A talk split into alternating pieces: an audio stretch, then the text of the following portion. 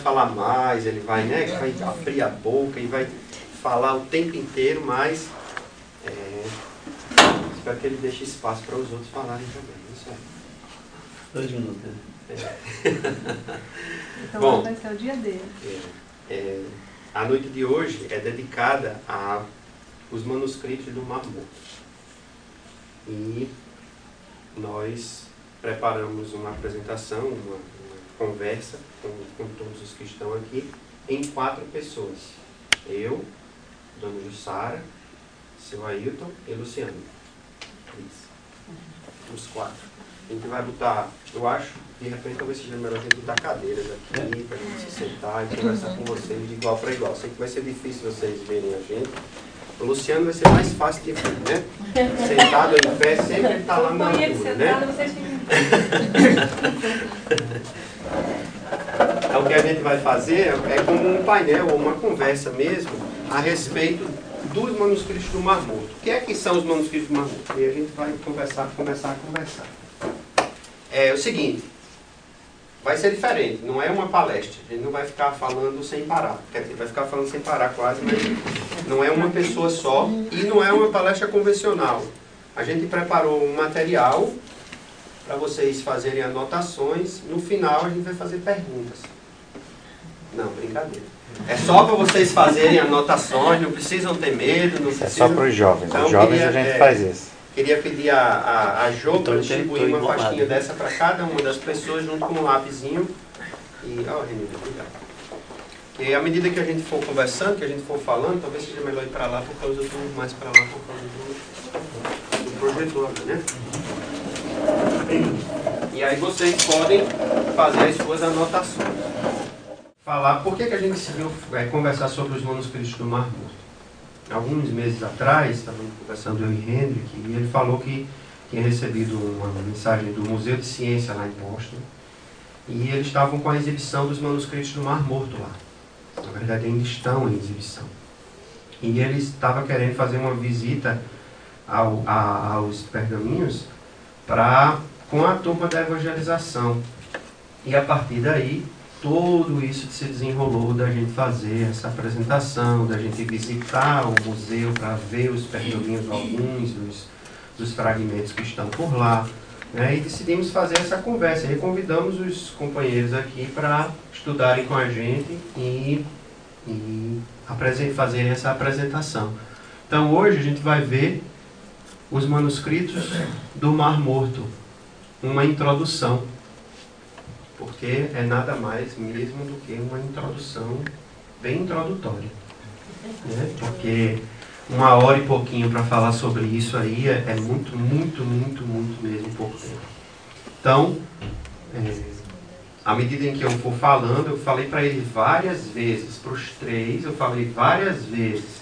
Para Luciano eu falei mais vezes, para o seu eu falei mais vezes, para o Universidade escutou hoje umas vezes.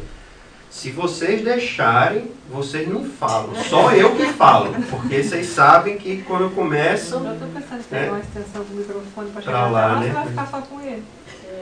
é, então, a gente vai. Se você estiver falando mais, não vou dar choque nesse microfone. Tá bom, eu passo para lá. Muito bem. Então eu vou só fazer uma condução e o os, os meninos aqui que estudaram muito mais que eu vão, vão falando sobre o assunto. Então, os manuscritos do Mar Morto. Uma história. Era final de 1946. Em Qumran, nos arredores de Jerusalém, no lado ocidental do Mar Morto, dois beduínos e suas cabras encontraram manuscritos. Eu fiquei me perguntando se foram os beduínos ou foram as cabras. Do jeito que está escrito ali, não dá para saber se foram os beduínos ou se foram as cabras que encontraram os manuscritos. né? Então eu perguntei como é que, como é, que é essa história. né? Então é isso que a gente vai, vai conversar hoje. Né? É um pouco disso e muito mais. Então a gente começa com geografia. Quem já teve aula de geografia? Muito bem. Então, é, no Mar Morto, vamos lembrar um pouquinho né, do Mar Morto. da região lá. Então, 260 metros abaixo do mar. Então, apaga aí, rapidinho, só para eles poderem ver melhor. Então, aqui, a região dos, onde esses, esses, arqui, esses manuscritos foram encontrados é ali. Todo mundo deve, já ouviu falar no Egito, o Mar Vermelho, o Mar Mediterrâneo, a Turquia está aqui em cima, aqui para cá vem a Europa, né? a Turquia parte na Europa, parte na Ásia, aqui a Síria, que a gente escuta no noticiário hoje todos os dias, né? em todos os noticiários a Síria está aí. A Jordânia está do lado de cá, a Israel, a faixa de Gaza, é, o Líbano está aqui em cima, a Arábia Saudita, Iraque, ou seja, essa é para a gente ter uma noção geográfica de onde é mais ou menos que está o Mar Morto. É, vocês sabem onde é está o Mar Morto aqui? Não? Está é, difícil, né? Aí a gente vê aqui o Mar Mediterrâneo, que é esse aqui, ó, esse pedacinho daqui. E aqui Gaza, está aqui Gaza. E o Mar Morto está bem aqui, ó. Na divisa entre Israel E a Jordânia? e a Jordânia. Então esse lado de cá é a Jordânia, esse lado de cá é Israel.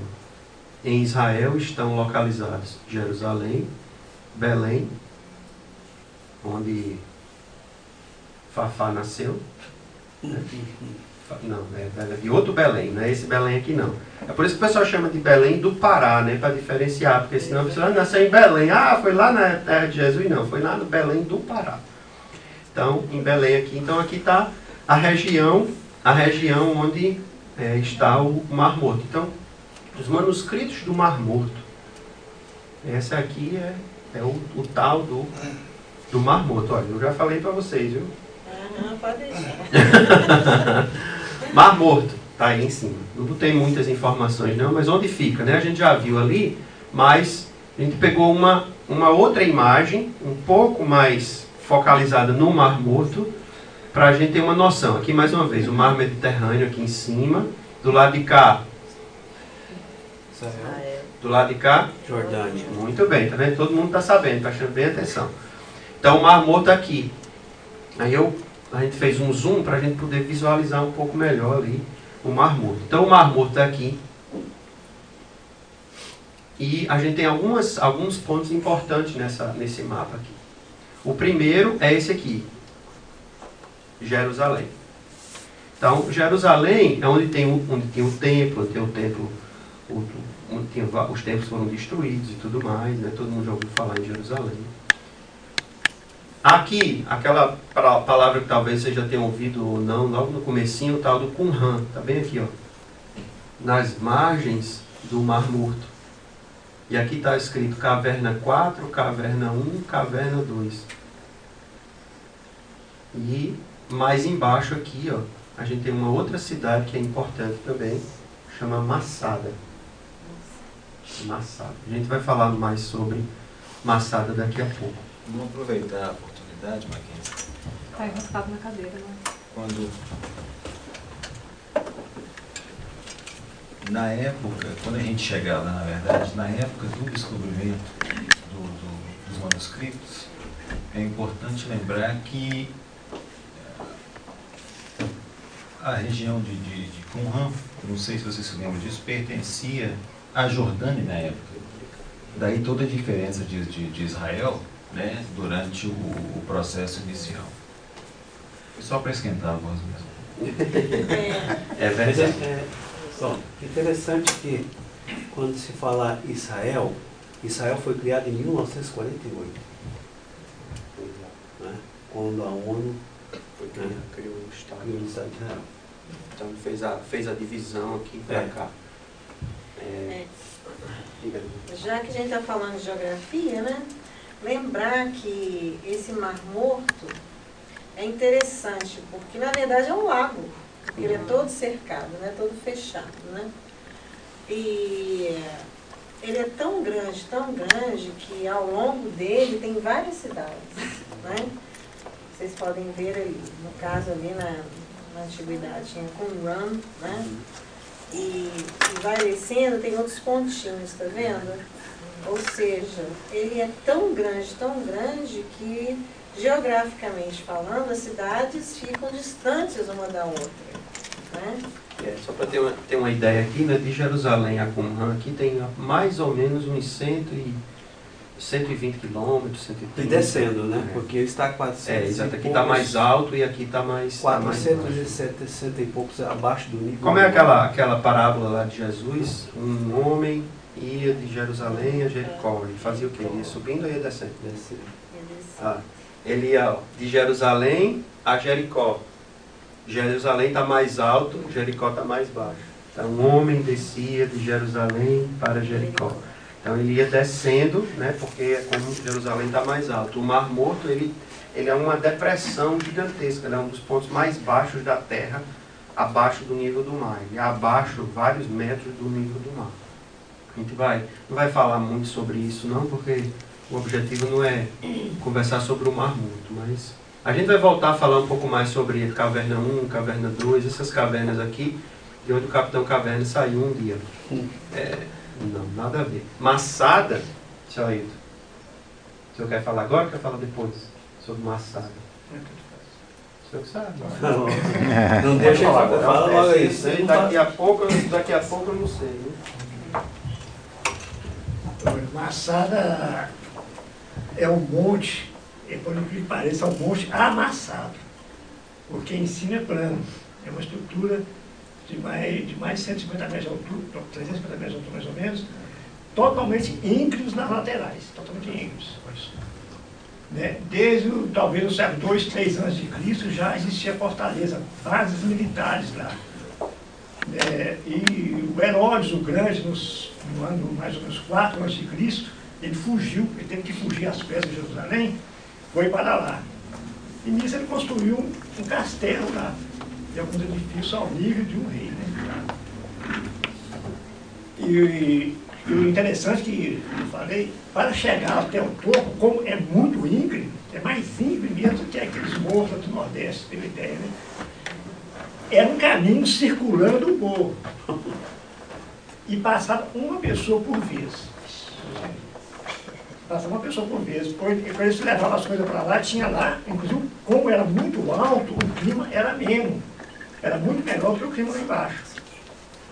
Né? Então eles tinham plantações lá. Eles cultivavam as coisas lá, os pequenos animais conseguiam levar e tudo. E eles faziam, para ter água, eles fizeram várias é, como se diz, piscinas ou reservatórios de água subterrâneos. Né? Eram vários, não me lembro, oito, uma coisa assim. Só sei que a capacidade total era de mais ou menos, você tem uma ideia, 200 mil galões, todos os tanques cheios. Era muita água mais ou. Então, era, tinha vários sistemas de canalização, chovia, a água praticamente quase toda era aproveitada. A gente está falando de dois mil anos atrás, mais de dois mil anos atrás. Mais é, ou, ou mais de Mais ainda, mais. né? E a, e a relação entre, entre Massada e essa outra região que a gente vai falar sobre os manuscritos, onde eles foram achados. É, primeiro, primeiro que é a mesma região, né, muito próximo da outra. Também foram encontrados alguns manuscritos lá, depois da, da destruição da tomada pelos romanos. Manuscritos exatamente iguais que foram encontrados em algumas cavernas. É, Isso aí, eu acho que tem que ser Vai falar depois. Pois é. Então, a gente vai falar depois um pouco mais sobre Massada, para vocês entenderem a relação entre uma coisa e outra. Eu queria só que o senhor falasse rapidamente para a gente poder saber, saber por que, que a gente circulou ali os três, as três regiões. É, e aqui a gente segue, então. Mar Morto. Por que esse nome? Acho que todo mundo já deve saber, né? É, é tão, é, tão, é relativamente bem conhecido, mas esse é um dos motivos. Aquele sujeito ali, depois olhando bem direitinho, se Celino tivesse um pouquinho mais de cabelo, dava para ser, dava para ser Celino ali, muito bem. Ele parece estar sentado. Na verdade, ele está boiando, Sem fazer nenhum esforço. sem fazer nenhum esforço. Ele deita no mar, senta e ele não afunda. Por quê? Tem muito sal. Tem muito sal. A concentração de sal é gigantesca. A mulher está fazendo exatamente a mesma coisa.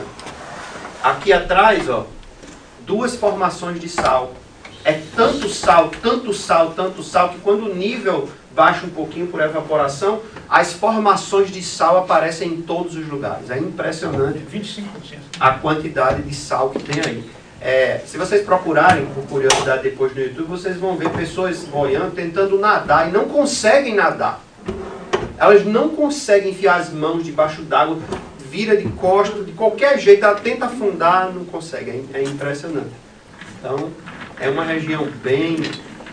E nada, ou praticamente nada, sobrevive lá. Por isso que é chamado de Mar Morto. Né? Não tem vida marinha. Não tem vida marinha. Talvez tenha alguma bactéria maluca lá que se alimenta de sal, mas, mas vida marinha de animais comuns que a gente conhece, não, não, não conheço não. Minha filha, Kathleen, ela não está aqui, ela adora sal, mas eu não acho que nem ela conseguiria beber água desse mar. E aqui agora a gente entra na história mesmo, para a gente começar mesmo a contar um pouco, contar o que, que aconteceu. A história da descoberta dos manuscritos. Era por volta, talvez, do final de 1946, novembro a dezembro, quando. É, quem quer contar a história? Dona Jussara? É, antes de da gente iniciar a historinha, é, o que eu achei curioso quando eu estava estudando o assunto é que de autor para autor, essa, esse iníciozinho aí varia um pouquinho. Tem sempre um dado diferente aqui, um dado diferente ali, mas é, no cômputo geral, a historinha, para a maioria dos autores, fica aquele no, no centro a, a mesma coisa para todos, né? Vamos dizer assim, o core da história é o mesmo para todos, né? É, a história mais ou menos é a seguinte: havia nessa região próxima a Qumran, não é isso? O que a gente chama de beduínos, que são chamados de shepherds, ou então pastores, que estavam conduzindo cabras, não é isso? Na, na região. Aí uma das cabras entrou numa caverna. Aí o, o pastor foi atrás da, da cabra, né? E para tirar a cabra de lá, ele jogou uma pedrinha, uma pedra dentro da, da, da caverna. A cabra saiu imediatamente. Mas o curioso foi que ele ouviu, assim que ele jogou a pedra, ele ouviu barulho de cerâmica quebrando. Né? Aí ele ficou na dúvida, ué, o que, que tem dentro dessa caverna para ter vidro, cerâmica quebrando? É, nas historinhas que eu, que eu li, que coincidiram mais de uma e duas, é, ele ficou curioso, mas já estava, acho que o sol quase se pondo, alguma coisa assim. Aí ele resolveu voltar no dia seguinte. Pegou a cabra dele, foi se juntar ao resto do, né, do rebanho, foi embora, pensando, amanhã cedo eu estou aqui para ver o que, que é isso. E assim foi. Ele voltou com um amigo e foram e entraram dentro da caverna. É, Aí eu acho que é interessante a gente se colocar na, na época, né? Porque eu acho que acontece em todos os lugares do mundo. Imagine você numa região, duas pessoas simples, pobres, que de repente é, entram numa caverna, e aí o que, que eles viram? É, potes, né? Potes espalhados assim. Aí primeira reação, gente, vamos ver o que, que tem dentro, porque deve pensar que é um tesouro, é moeda, é dinheiro, alguma coisa assim, né?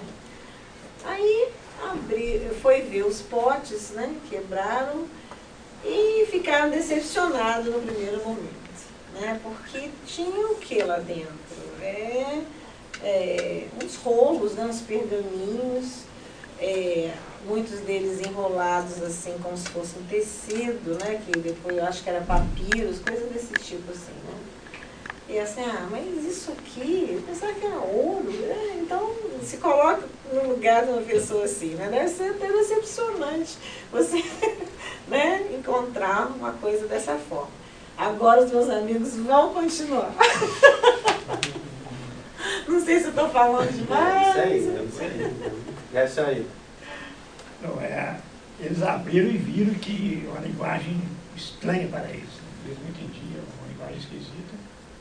E falaram, vamos A primeira ideia é, e como, como aliás, eles eram, na realidade, contrabandistas. Né?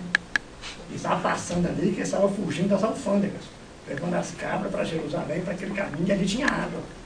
Na realidade, eh, as, cabras, as cabras foram guiadas naquele lugar. Né? E como já, já, já eram contrabandistas, já tem a tendência a fazer um negocinho, como se diz, né? Eu podia dar uma olhada, olhada, vamos ver o que, que é isso. Aí levaram para um, um, um, mosteiro, aliás, para desculpa, primeiro uma pessoa viu lá, achou que aquilo ali era uma linguagem assíria. E viu que podia ser um documento antigo. Aí levaram que tinha uma, um, um, mosteiro onde tinha um, da, da igreja assíria da perto, uma cidade perto. Então eles foram lá e mostraram o Flávio lá, para a pessoa, eu não me lembro agora. E ele parece que, até como o Martins, parece que por encanto, ele viu aquilo, parece uma coisa, ele, falou, ele achou que aquilo era muito antigo. Parece assim, como se diz, foi amor à primeira vista. Ele bateu naquilo e pensou, isso aqui foi uma coisa preciosa. E, e comprou primeiro, e correu atrás, e, e, e procurou pessoas, as primeiras pessoas com quem ele contactou, não deram a mínima bola para ele. E ele ficou na insistência, ele acreditava dentro dele que aquilo era uma coisa muito preciosa. E até que foi, e, e, e nisso ele tentou correr atrás dos beduínos para tentar comprar mais, mas os beduínos também já foram espécies, começaram a vender para outros. O problema é que os beduínos eles venderam para várias pessoas ao mesmo tempo. Inclusive tinha pessoas lá depois, pegaram, bem depois, né, na época de Israel já tomou conta da coisa, pegaram rolos com um sapateiro é, tinha intenção de fazer sapatos mesmo. parece, que foi, parece que foi dominado, as autoridades conseguiram pegar aquele tempo.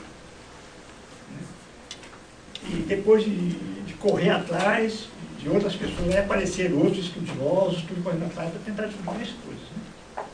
Isso aí. Então, é, é, aquele ali, essa aqui é a foto dos dois, né, dos dois beduínos. Vocês viram ali aquela cabra que apareceu ali na verdade muito mais um bode gaiato, né? Que estava posando para foto, depois ele desapareceu.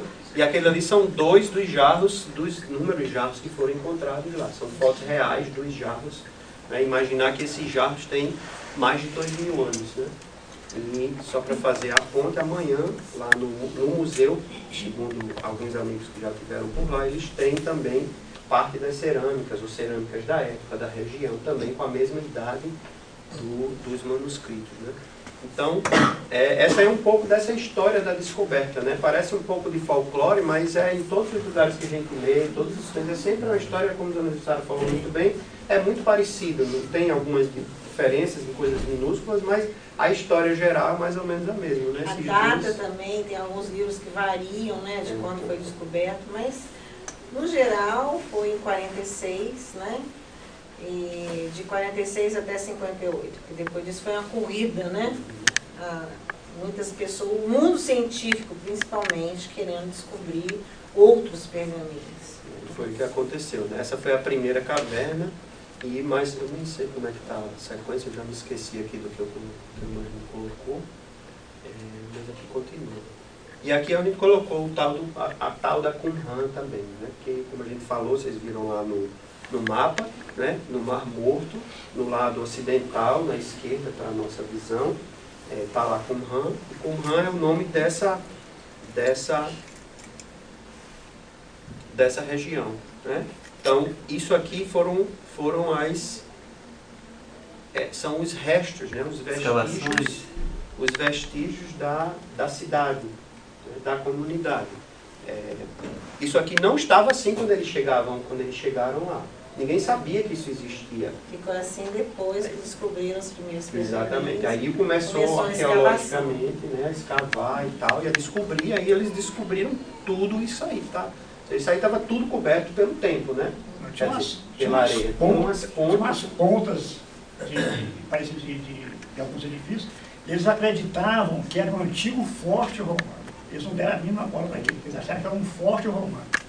E aí depois, com essas descobertas, vão encontrando esses textos em hebraico, né, e em outras línguas que a gente vai ver também mais para frente, e os arqueólogos e aí os estudiosos, um padre francês que é o grande pesquisador do início, né, o Roland Devaux. Roland Devaux, né, ele vai, é ele que começa as primeiras traduções, é ele que começa a fazer as primeiras pesquisas, as primeiras teorias sobre os pergaminhos, sobre quem escreveu, sobre tudo isso a gente vai, a gente vai falar ainda um pouco mais para frente. Mas é, isso aqui era um, é um, um lugar onde viviam pessoas.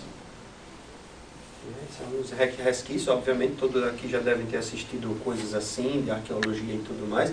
Então a gente vê né, as- algumas salas e tudo mais. Então tudo isso aqui também tinha os reservatórios de água, né, tinha salas comunais onde se fazia jantares juntos, como a última ceia do Cristo, né, em que eles se sentam juntos para comer. Era um, um- era historicamente é um costume de algumas seitas, de algumas denominações religiosas judaicas da época, deles eh, se sentarem juntos para comer e só comiam juntos.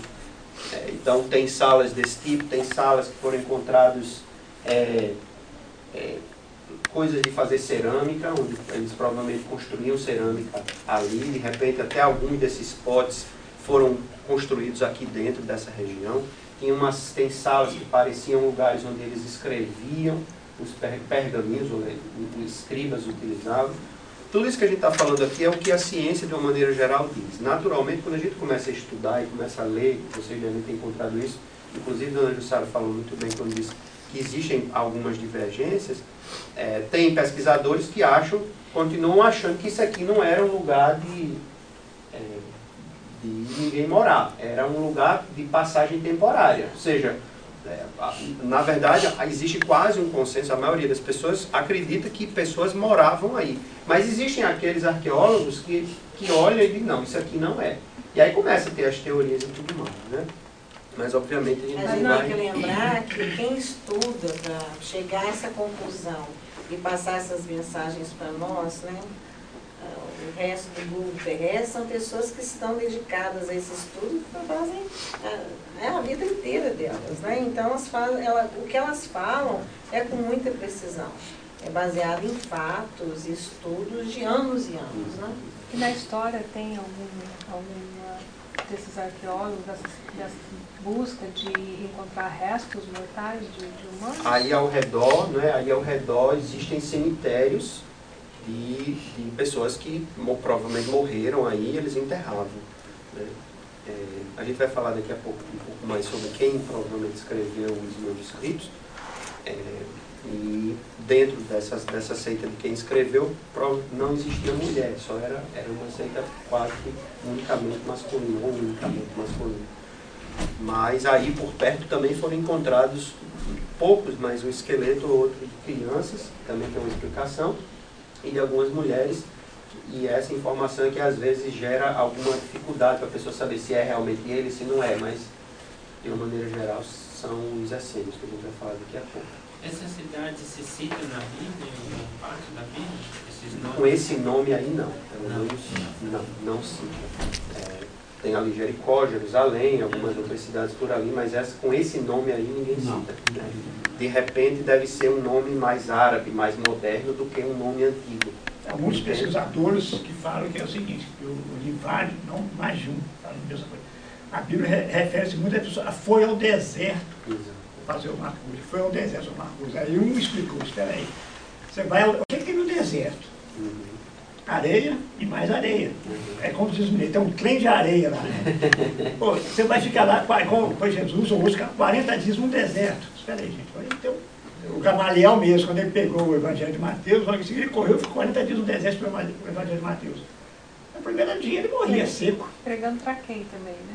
No deserto. É, então, há uma concordância com muitos estudiosos que esse deserto que eles referiam era Cuba. Ou algumas cidades ali por perto. Muito Porque se a gente voltar ali na, naquela. A gente não circulou lá, mas tem algumas outras, e tem outra cidade ali que chama Engedi.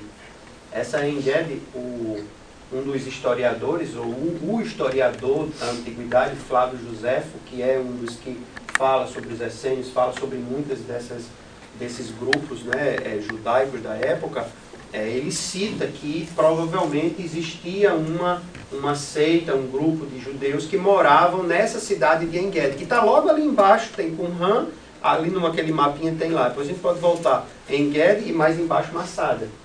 Então, existia um, como a dona Jussara muito bem falou, é um, um mar gigantesco, é um lago gigantesco. Que existiam várias cidades ali. Disse, ó, o Lago de Genezaré, que é muito grande também, está mais para cima ali naquela figura. É a mesma coisa, também tem várias cidades ao redor, Magdala e tudo mais, é tudo ao redor. Aqui também, só que o Lago de Genezaré é um lago normal, dá para você tirar a água e aproveitar. E é um lago de sal, então provavelmente as cidades eram bem mais reclusas, tinham bem menos pessoas que se dedicavam a morar ali. Né? Vale Então, ressaltar aqui que você mencionou o Flávio Josefo, ele é um historiador da época. Não é alguém de 100 anos atrás. Ele viveu no primeiro século. Então ele tem muita informação a respeito. Ele tem livros enormes, de duas mil, três mil páginas, falando da- a respeito da cultura judaica. Ele que fez parte da- dos assentos. Se ele fez, que eu, que eu me lembro, Tem, tem, tem um que foi assim. Não, não, fala não. Ele é, ele é conhecido como historiador. Se Exato. ele, é, se ele foi assim, eu não cheguei a ter essa informação.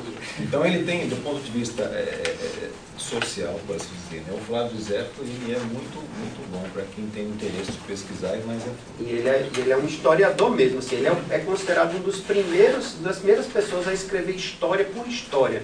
Não é contar história. Ele procurou, é, não é como se estuda história hoje, mas ele é um historiador. Ele relata as coisas da época. Então aí é um, é um pouco ali do, do que é, do, do que, é, onde as pessoas viviam. Mas agora a gente vai falar sobre manuscritos. Né? O que são manuscritos? Coleção de texto. O que é o que, se, eu, se, eu, se? Hum? Mão. Escrito à mão. É. Texto. É escrito à mão. Então o que vocês estão fazendo aí é manuscrito. Tá vendo? Então vocês são os manuscritos do campinho. Né? Ali- Cada um de vocês que está fazendo as anotações, se estão fazendo as, é, as anotações aí. É, a finalidade é coletar de todo mundo, colocar no jarro. Daqui a dois mil anos. alguém encontre. por Então, aí. o manuscrito, né, é isso aí, é alguma coisa escrita em algum, num, em algum lugar. Então, esse aqui é um, é um exemplo de um dos manuscritos que foi encontrado lá. A gente Eu- vai ver outros, outros, outras fotos. Eu hoje estava dando, a gente estava dando lá, eu e o Ren falando com as meninas de evangelização, né? Aí eu gosto de citar, eu gosto de lembrar que, gente, isso aí é o iPad da época. Entendeu? E veja bem, só algumas pessoas sabiam como escrever isso aí e algumas pessoas sabiam ler isso aí. Quer dizer, era o que tinha de mais moderno, entendeu? Para essa época, né? Isso faz parte da nossa história como seres humanos, entendeu? Por isso que eu acho assim, é de uma beleza e todos nós temos, eu acho que até obrigação de ir no Museu de Ciência para dar uma olhada nisso, ao vivo e a cores. Porque não é todo dia que você tem uma oportunidade dessa. É né? só para só pra reforçar a ideia, né, esse é o. é- Essa descoberta, a gente vai falar um pouco mais também mais sobre isso, mas não existia até esse ano de 1947 nenhum, zero, nenhum pedaço de papel, papiro, o que quer que seja, escrito em hebraico de textos antigos. Não existia. Todas as coisas que se tem escrita é em grego, das traduções que foram feitas. Original. Os originais todos foram perdidos. Então, em 1947, com essa descoberta, é a primeira vez que se colocou a mão em algo de dois mil anos escrito em hebraico. Mesmo assim, os documentos mais novos que se tem notícia é do século IX, depois de Cristo. depois de Cristo, ou seja, 900 depois de Cristo.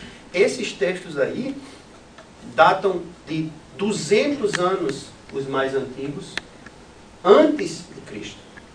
Tem textos aí desses manuscritos que foram datados por carbono 14, por é, processos de, é, eles chamam de grafopaleologia, eles analisam o modo como as pessoas escreviam e eles conseguem detectar quando foi o ano que isso foi escrito. É impressionante como o ser humano consegue tirar informação de lugares aparentemente que não existe informação nenhuma.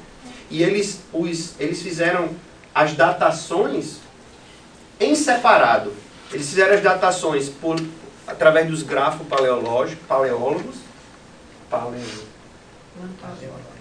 paleo, paleontologia. É. Grafo paleon- paleontólogo. Esse aqui é um trava-língua mesmo, né? Grafo paleontólogo. É, eles fizeram a datação aproximada, isso aqui tá, foi escrito mais ou menos lá por 200, 180, 170 a.C. E aí eles fizeram a, a datação através do carbono 14, que é o método científico de fazer. E não dá muita diferença. Ou seja, realmente as pessoas que trabalham com grafo paleo- paleontologia conhecem do negócio. Então, é, uma coisa foi, foi, foi comprovada com a outra. É, então, esse aí é um exemplo do manuscrito. E o manuscrito era escrito em quê? Hoje em dia a gente tem papel, vai na Staples, vai ali comprar um papel, pega rascunho, né, guardanapo na mesa para registrar a ideia, né, Celine? Tá lá comendo uma batata frita aí, ai, vou falar com o Celine sobre isso, anota no, no guardanapo. Antigamente, como era isso aí? Para fazer um, para fazer um, um pergaminho. Era muito fácil o pergaminho. É, primeiro você tinha que criar uma, criar uma cabra, né? Começa fácil, para fazer o pergaminho tem que criar uma E a cabra. danada da cabra não sai dessa história. Vai e volta. Era mais usada a ovelha, a cabra vem da certa, eles preferiam um couro de ovelha, né? Então, criavam ovelha, e naquela época, ovelha era muito caro para começar. Segundo eu li, nós temos no Brasil hoje, por exemplo, um grande criador, um, um pecuarista, tem aqui milhares de cabeças de gado. Naquela época tinha 50 ovelhas, era um grande pecuarista. Era muito caro a ovelha. Então, eles usavam a cabra da ovelha. Quer dizer, tinha que matar o animal, A pele, a cabra da a ovelha. pele, quer dizer, a- então tinha que matar, tirar a pele e fazer aquilo. E demorava, no verão, um tempo bom, era de 20, 25 dias, se não chovesse, porque ele ficava, esticava, lixava, lavava, punha de, de molho numa, numa solução com cal, depois tirava, lavava, esticava, punha para secar, voltava, tinha que fazer a barba da- do, do, do, do couro, tá, tá, tá. E no inverno até mais de 30 dias. Então, um, imagina o tamanho de uma, de uma, uma ovelha, que tamanho, o que, que você aproveitava para escrever. Então era, era muito caro. Né? Igual o Marquinhos falou negócio de leitura, naquela época, inclusive, não era vantagem ninguém sabia ler. É. Porque Por isso estou dizendo que era o iPad da época. Era difícil de ter a cabra, era caro. E tem- o mais interessante é o seguinte, eles usavam uma tinta feita de, de, de vegetais, de tirar das árvores. E essa tinta é interessante. Escreveu, não se apaga. Então se escreveu e errou, Fica errado. ou joga fora o pergaminho, ou passa nos Ah, pedaços. A cabra é muito cara. Cara, é muito Mas- caro, fica errado mesmo, né? 30 dias. Então, vocês verem como é o processo. Ou seja, quando o ser humano ele tem um objetivo na vida, ele quer fazer uma coisa, ele faz. Demore o tempo que for, ele vai fazer. Então, a gente tem muitos pergaminhos. Alguns eram pergaminhos que eram feitos de, de animal, né? Por isso se chama pergaminho. Papiro já é feito de vegetal, tem uma planta que você vai, tira seiva, faz as coisas todas, cria o papiro, mas ele é menos durável, pelo menos o processo antigo. Eram algumas, alguns, alguns desses manuscritos foram encontrados em metal, é, em cobre, vai falar rapidamente depois. Quem ensinou essas pessoas a escrever? Porque Pois é é. tudo tão arcaico que você fica pensando aonde elas aprenderam a Um escrever. aprendendo com o outro, vai passando. A tradição oral era muito é, forte o nessa barato época. da, né? da- dos pergaminhos do Mar Morto, uma das, uma do- da- dos grandes pontos de interrogação é esse. Quem Quem escreveu? E aí em cerâmica. Em cerâmica já é mais comum, né? Se via muita pintura em cerâmica. Quem já foi em museu já viu muita pintura em cerâmica, muito desenho, muita coisa escrita em cerâmica. Era mais comum. E tem outros materiais também. Mas os que a gente, os que encontraram lá é basicamente em pergaminho, quase a, ma a maioria absoluta, alguns em papiro e dois, e dois rolos em cobre. Apenas dois rolos em cobre foram encontrados. Então a gente vai falar rapidamente depois sobre, sobre eles. Os manuscritos. Aí a gente falou sobre manuscritos de uma maneira geral. Agora a gente vai falar sobre os manuscritos que foram achados. Foram achados em 11 cavernas. As cavernas foram numeradas de acordo com, com a ordem de descoberta. Então a caverna número 1 foi a primeira caverna que foi descoberta. A número 2, a número 11, né? a décima primeira e última caverna a ser encontrada. Então, é, a caverna de número 4 é a caverna onde se encontrou mais pergaminhos.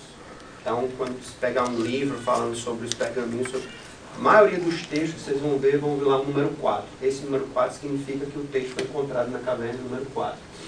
Lembrem-se, é, o início todo foi em 47, através desses beduínos. Mas depois muita coisa aconteceu, como vocês citaram aí, o, o- teve um, um religioso francês e tal. E depois disso foi uma corrida arqueológica. Entendeu?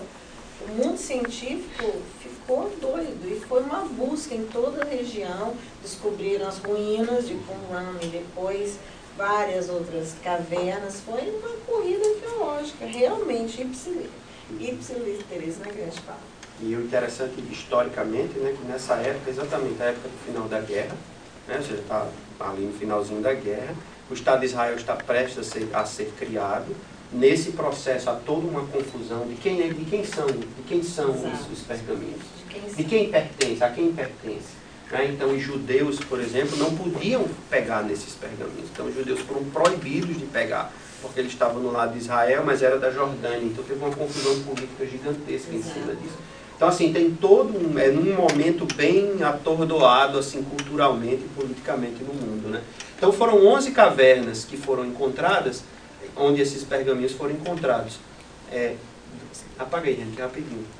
Você lembra que o senhor estava falando de Massada, né, que é bem alto e bem íngreme? Estão vendo aqui, obviamente, é nos dias de hoje, não sabe exatamente como era antigamente. Mas aqui são dois, ó, duas das cavernas, dois buraquinhos aqui. Como é que se chega nessas cavernas? Né? Imaginar que Qumran estava todo enterrado, então isso provavelmente está até mais alto, ou seja, está até mais fácil de se chegar hoje do que era na época. Porque Qumran estava todo enterrado no deserto. Então essas cavernas provavelmente elas estão mais baixas hoje do que elas eram na época. Então imagine que eles provavelmente queriam que isso ficasse protegido. Que isso não ficasse ali à exposição e que não fosse de tão fácil acesso. Talvez por isso demorou tanto tempo para ser encontrado, porque Você quer dizer que as cavernas foram construídas para proteger os... as- Não, eles usavam as cavernas para guardar as É, coisas. naturais. As Mas- cavernas são naturais. Mas as cavernas são naturais, São as cavernas naturais. são naturais. Elas, elas são elas deviam ser formações- bem altas. Deviam ser bem altas. Elas, aí né, já está alta. isso porque era um meio de É um proteção. meio de proteção para que não pudessem ser encontrados com tanta facilidade, né? O que mais? Agora a gente entra na parte, eh, sem ainda falar especificamente do que é que está escrito nos manuscritos, quem escreveu? Quem foi que escreveu? Essa é uma das grandes interrogações, apesar de existir um certo, vamos dizer, um, um- pouco de consenso, a maioria acha que, é- que foram os essênios, mas algumas pessoas acreditam que poderiam ter sido os saduceus, alguns outros dizem, ah, não foi só um grupo que escreveu, foram vários grupos que escreveu, mas a maioria, pelo menos, dos escritos, os, os cientistas concordam que foram os essênios. E quem eram? né? Quem eram, então, os essênios? É, a gente vai falar daqui a pouco, né? É no próximo vídeo? É do próximo. Então vamos voltar aqui. Antes de a gente falar sobre os essênios, é, uma outra teoria, que também é relativamente bem aceita, é que essas cavernas, com esses pergaminhos, eram uma biblioteca. Né? Era como, eram guardados, os pergaminhos eram guardados lá como biblioteca. É, ninguém sabe se é se não é. Talvez a biblioteca fosse no, no, no sítio arqueológico de hoje, né, na cidade, mas de repente eles mudaram tudo lá para cima por algum motivo. né? Mas E é, onde eram escritos. Eu me lembro de uma, de, um- de uma foto que me parece, um, na foto de um, outra, de um outro termo, outra expressão, parecia necessariamente um mobiliário apropriado para se esticar os pergaminhos e fazer escrita. Quer dizer, tudo indicava que ali realmente era um lugar de produção, por assim Produção, dizer, né?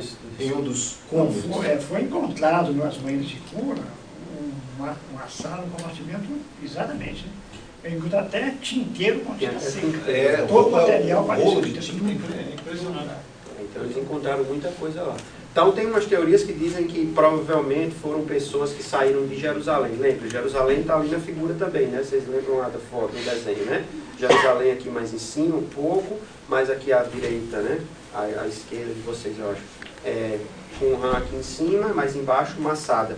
Então, algumas pessoas dizem que na época da destruição do Templo de Jerusalém pelos romanos, que vieram para destruir, em, em, por volta do ano 67 depois de Cristo, as pessoas pegavam, pegaram é, esses pergaminhos, fugiram pelo deserto para guardar nas cavernas. Essa é uma das teorias. Mas não é uma teoria muito aceita. Inclusive, tem uma. uma como é que a irmã Ila fala lá? Dessa, dessa viagem, dessa fuga. Ela até faz uma piadinha. É, ela no- faz uma piadinha, porque é, isso é algo que, que, que demanda tempo, né? São 130 quilômetros. Exato. Então, que ela, ela, ela, coloca da seguinte maneira: bom, imaginemos que há dois mil anos atrás um comboio de carretas, o que não existia, né? Tivesse tomando, é, rumando a- a- as cavernas, a região de Qumran, para fazer, armazenar, esconder esses, esses, esses escritos e tal. Agora, não se pode é, é, adotar de sã consciência uma, uma, uma teoria como essa, porque no meio da guerra, se você está sendo perseguido, É, mas tem, um- tem em um, que, que- é, não, não há possibilidade de você fazer. Mas eu li a respeito disso, o historiador diz, o pesquisador diz que o sistema de esgoto de Jerusalém, por uma questão de lógica, ele ia em direção ao Mar Morto. Porque ele ter descendo. uma- Então surgiu o sistema de esgoto. Não, existe a Isso teoria até de que alguns é. rolos no meio da correria, aí dando continuidade ao momento de, de- de- de- de- da invasão de Tito, aquela coisa toda, é, é, que alguns dos jarros teriam sido colocados no rio, e ou nessa rede de esgoto, por assim dizer, é, e isso foi avisado, para que os que estivessem lá na frente fizessem. Agora, avisado como? Celular, talvez? Então, Então, assim, as É teorias, é as teorias são muitas, né? Mas, obviamente, que para essas teorias acontecerem, você precisa de, de comprovação algumas- por fatos, algumas coisas que, que sejam mais, mais prováveis ou mais plausíveis, pelo menos, né? Mas, mas lembrando uma coisa, é o seguinte, e, o, e os Zelotes, como que surgiram de dentro de Jerusalém para a rua? Eles tiveram um jeito de fugir. Será que alguém não teria um jeito de levar os, os rolos também? É, poderia ser, Porque né? os Zelotes, para que pareça, foram vários que fugiram sem os romanos. É, e os zelotes estão lá no Massado também. Mas, mas depois da invasão de Jerusalém. Eles passaram pelos romanos. Como?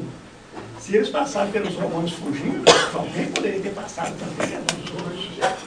Ah, Na verdade, à noite, na verdade, à noite dá para fazer. Se você conhece, conhece o deserto, você poderia fazer. Mas, de qualquer maneira, é, é muito mais plausível, pelos achados, que muitos dos pergaminhos, eu digo todos, mas muitos dos pergaminhos eram da região de Qumran e que eles guardavam ali. Não significa dizer que não pode alguém ter trazido pergaminhos de, Jerusalém e guardado lá também. Isso de fato aconteceu.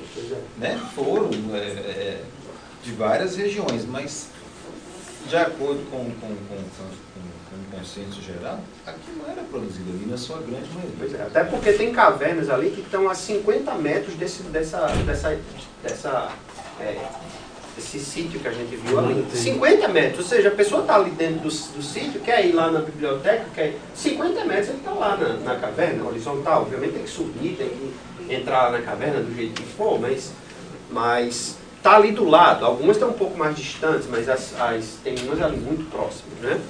Então, é, é uma biblioteca.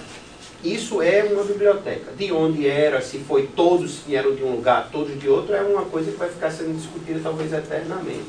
Mas é, fazia parte ali de todo aquele pessoal ali da época. E quem escreveu? Como a gente falou, provavelmente os essênios, com a maioria dos pesquisadores acreditam nisso, pelo menos a grande maioria dos pergaminhos, dos achados, foram os essênios que escreveram, ou uma seita que na época nem nome de essênio tinha, era uma seita, não existia nome para ela, é, é, não é citado em quase nenhum lugar. E aí, quem eram os essênios? E aqui eu dou a palavra a Luciano. Bom, para seguir o, o- raciocínio científico, né? Eles, é, essa seita, essa fraternidade, ela existiu entre 150 anos de 150 antes de Cristo até por volta de 68, 70. Isso é o que a história convencional, por assim dizer, nos assinala. E eles eram, é, é, uma das suas características, eles tinham como, como a lei mosaica, as leis divinas de acordo né, com a concepção da época, né, a, a adoração máxima.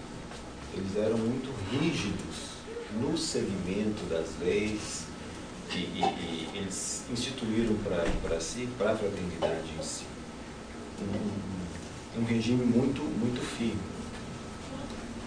Mas eles procuravam, de certa forma, eles não eram necessariamente aquele, aquele tipo de, de, de, de seita e fraternidade que vivia apenas da contemplação, eles o faziam, de certa forma. Mas eles exerciam também um trabalho social muito grande. Eles não se misturavam do ponto de vista a, a, convencional, por exemplo. Eles, se a gente for trazer isso para os nossos dias, por exemplo, é, a gente não tem o hábito, às vezes, de se misturar com determinado grupo de pessoas. Droga, drogados, alcoólicos, etc. Tal, a menos que seja em intenção de auxílio. Isso eles não faziam. Mas eles não mantinham como amizade, muito menos admitiam no grupo né, pessoas que não tivessem é, um, Princípio. princípios necessariamente iguais. Né? É, há no Evangelho também uma referência aos terapeutas, e isso certamente é, é, fazer, eles fazem fazer parte do grupo, assim, né? porque eles eram iniciados, por assim eles praticavam a cura, aquela, bem aquela coisa moda do passe mesmo, posição de mãos e tal. E, enfim, eles tinham sim uma, uma um, apesar de toda a firmeza e rigidez nas suas normas internas, eles tinham uma convivência muito amigável com a sociedade, onde, por onde eles passavam eles eram bem, bem vistos e bem quistos, mas a rigidez realmente entre eles era uma coisa meio que, meio que absurda. Né? Qualquer um que blasfemasse contra a lei de Moisés, contra Deus, era, chegado, era punido de morte, necessariamente. E eles se dividiam em, em castas, por assim dizer, né? mas se conviviam, conviviam muito bem entre si. Mas é porque o conhecimento naquela época só era dado àqueles que tinham uma maior capacidade, até mesmo intelectual, né, para lidar com essas questões. E havia todo, uma, todo um, um processo seletivo para aqueles que se interessassem em fazer parte da comunidade. Né? Eles iam, tinham que vender, vender todos os bens, e isso ficava no cofre né? durante um ano, mais ou menos. E quanto a pessoa se decidia, né? é isso mesmo? É. Aí, passado esse período de um ano, mais dois anos seria necessário, né? Pra, de, mais dois anos de convivência, para fazer, por assim dizer, uma, uma decisão final. E esses bens, o, os bens da pessoa, né? do, do, do candidato, por assim dizer, ele era mantido, isso não era gasto. Porque caso ele se decidisse não participar, ele teria todos os seus bens de volta e tal. Eles não eram rígidos nesse sentido. É, eles tinham a liberdade, por exemplo. Então, olha, eu tentei, mas não é para mim. Tudo bem, não é o menor problema, você pode ir. Eles devolviam os bens, por assim dizer, e inclusive pediam. Tudo bem, vá, né? mas é, é, e divulgue a nossa mensagem, porque eles tinham essa preocupação e um dos textos fala, a gente tem informações de nível de, de, de a gente não vai entrar nessa questão, mas a gente tem algumas informações de, de, de espiritual, mas que os textos encontrados em das cavernas comprovam. Eles tinham essa missão de preparar a vida do, do, do Messias, de Jesus no caso. Né? Então havia uma, uma, uma consciência muito grande em divulgar as ideias que eles procuravam né? Vivenciar. Né? E o que mais? O que eu estou esquecendo? Muita coisa, com certeza. É, mas aí é tranquilo. E aí, essa é uma outra questão, né, que sempre que se fala dos essênios tem que se levantar, você se levanta, né? Que Jesus pode ter vivido entre os essênios, que Jesus era essênio, que Jesus isso, que Jesus era aquilo. Né? E Emmanuel fala assim, ó, no livro A Caminho da Luz. O mestre, porém, não obstante a elevada cultura das escolas essênias, não necessitou da sua contribuição. Emmanuel é muito claro e a gente percebe pela, pela vida do Cristo, pelos ensinamentos do Cristo e os ensinamentos dos essênios, que apesar de existirem semelhanças, apesar de existirem pontos que se tocam, existem pontos absurdamente contrários. Então, assim, ele pode ter conhecido, como certamente conheceu. Jesus fala o tempo todo dos, dos fariseus, ele não cita o nome dos, dos essênios, mas ele vivia com todo mundo. Jesus não era uma pessoa que se isolava do mundo, na verdade ele vivia no mundo. Ele não era do mundo, mas ele vivia no mundo, ele convivia com todas as pessoas. Se um homem que falava com mulher que era proibido, um homem que se dirigia à prostituta, um homem que deixava um cobrador de imposto entrar na sua casa, que entrava na casa do cobrador de imposto, por que, que ele não iria eh, falar, conhecer grupos que eram judeus também, que estudavam as escrituras? Então, Jesus certamente conheceu os essênios, Jesus certamente teve e se encontrou com eles, mas Jesus não precisava aprender nada com os essênios. Ele utilizou o momento, provavelmente, de ter se encontrado com os essênios para utilizar aquilo como exemplo, e muitas vezes a gente vai falar disso, talvez mais para frente, se a gente tiver tempo. É, então, os essênios era, é provavelmente esse grupo que escreveu a maioria dos, dos, dos manuscritos que foram encontrados. Né? Lembrando que, né, eles, como já foi, deu, deu, deu para ficar claro, imagino eu, eles eram é, é, espiritualistas necessariamente, é, adeptos da, da, da, reencarnação, ressurreição, né? e todos esses, a grande maioria dos princípios básicos do, do, do cristianismo, até diria, né, as questões nossas do espiritismo em relação à reencarnação, etc. E, tal. e a outra consideração em relação aos saduceus, né? Que é completamente descartável, porque isso não condiz com o que foi encontrado nos manuscritos. Os saduceus, era, na minha opinião, era praticamente, acreditavam em Deus, mas eram praticamente ateus, quer dizer, materialistas, porque eles imaginavam única e necessariamente que, é. agindo dessa forma, eles conseguiriam de Deus um, um, um, favores temporais. Mas morreu, morreu. Morreu, então, é só para lembrar que a gente está falando aqui de saduceus, é, essênios, né? É, lembrando que, na verdade, todo esse povo era judeu. Uhum. Né? O que tinha nessa área que Jesus veio ali, ele mostrou o mapa, era só judeu. Só que os judeus brigavam entre si. Né? Então, por exemplo, vamos dizer assim, olha, eu não concordo com você na forma que você é, leva a vida de acordo com as leis divinas. Eu acho que não é assim, é assado. Aí ele falou assim, ah, é, um, outro, um outro judeu dizia, eu também, não concordo com você. Aí eles formavam um grupinho, né? E esse grupo partia numa outra direção e vivia de acordo como eles achavam que era a lei divina, porque eles sempre seguiam as leis divinas, né? E assim eles iam formando esses grupos, né? Que é os grupos dos samaritanos, né? Desses essênios, né? Então, só para... É, é os, são os nomes às vezes que a gente dá, as diversas é, ramificações. ramificações da mesma religião, né? Então, seguindo adiante, voltando para os manuscritos em si, é, o que é que está escrito nos manuscritos? E aqui a gente tem uma lista rápida, que a lista é bem mais extensa, do que está escrito lá. Né? Ou seja, está ali Isaías, aí tem um número do lado, 22, Salmos 39. Então, isso aí é o seguinte: foram encontrados em todas as cavernas 33 cópias do livro do Deuteronômio. Então imagina, a nossa biblioteca aqui, o livro que a gente tem mais dele aqui é Fonte Viva, são quatro. Eles encontraram 33 do Deuteronômio encontraram 39 cópias dos Salmos. Encontraram 24 cópias do Gênesis, 25 cópias do primeiro livro de Enoque e 22 cópias do livro de Isaías.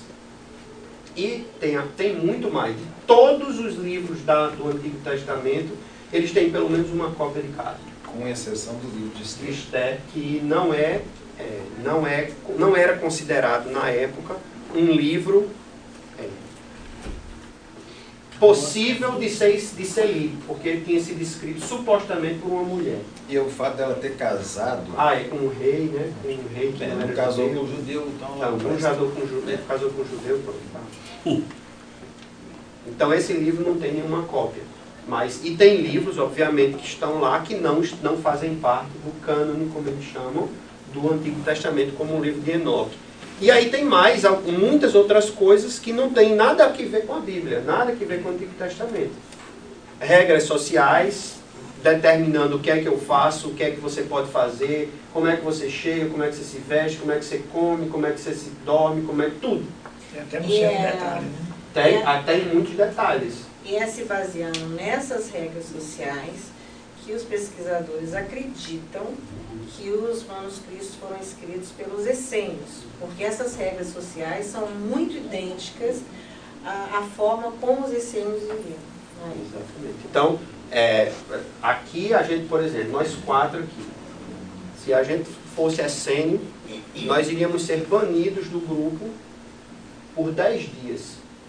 Porque uma das regras lá é a seguinte, se você interromper um companheiro seu que está falando, Só pra, 10 só dias, pra, ó, só pra, agora já, o estávamos banidos os quatro. Os Não, quatro. vocês estavam mortos, porque eu, como mulher, não podia estar aqui não. Então, assim, pra você ver a que nível de definição eles chegam nesses documentos. Obviamente, esses são fatos, assim, é, que a gente pegou aqui e ali, não deu para ler tudo, a gente não sabe tudo que está escrito lá, mas, mas tem regras de você dizer assim, você fez isso, como o, senhor, como o Luciano falou, você morre.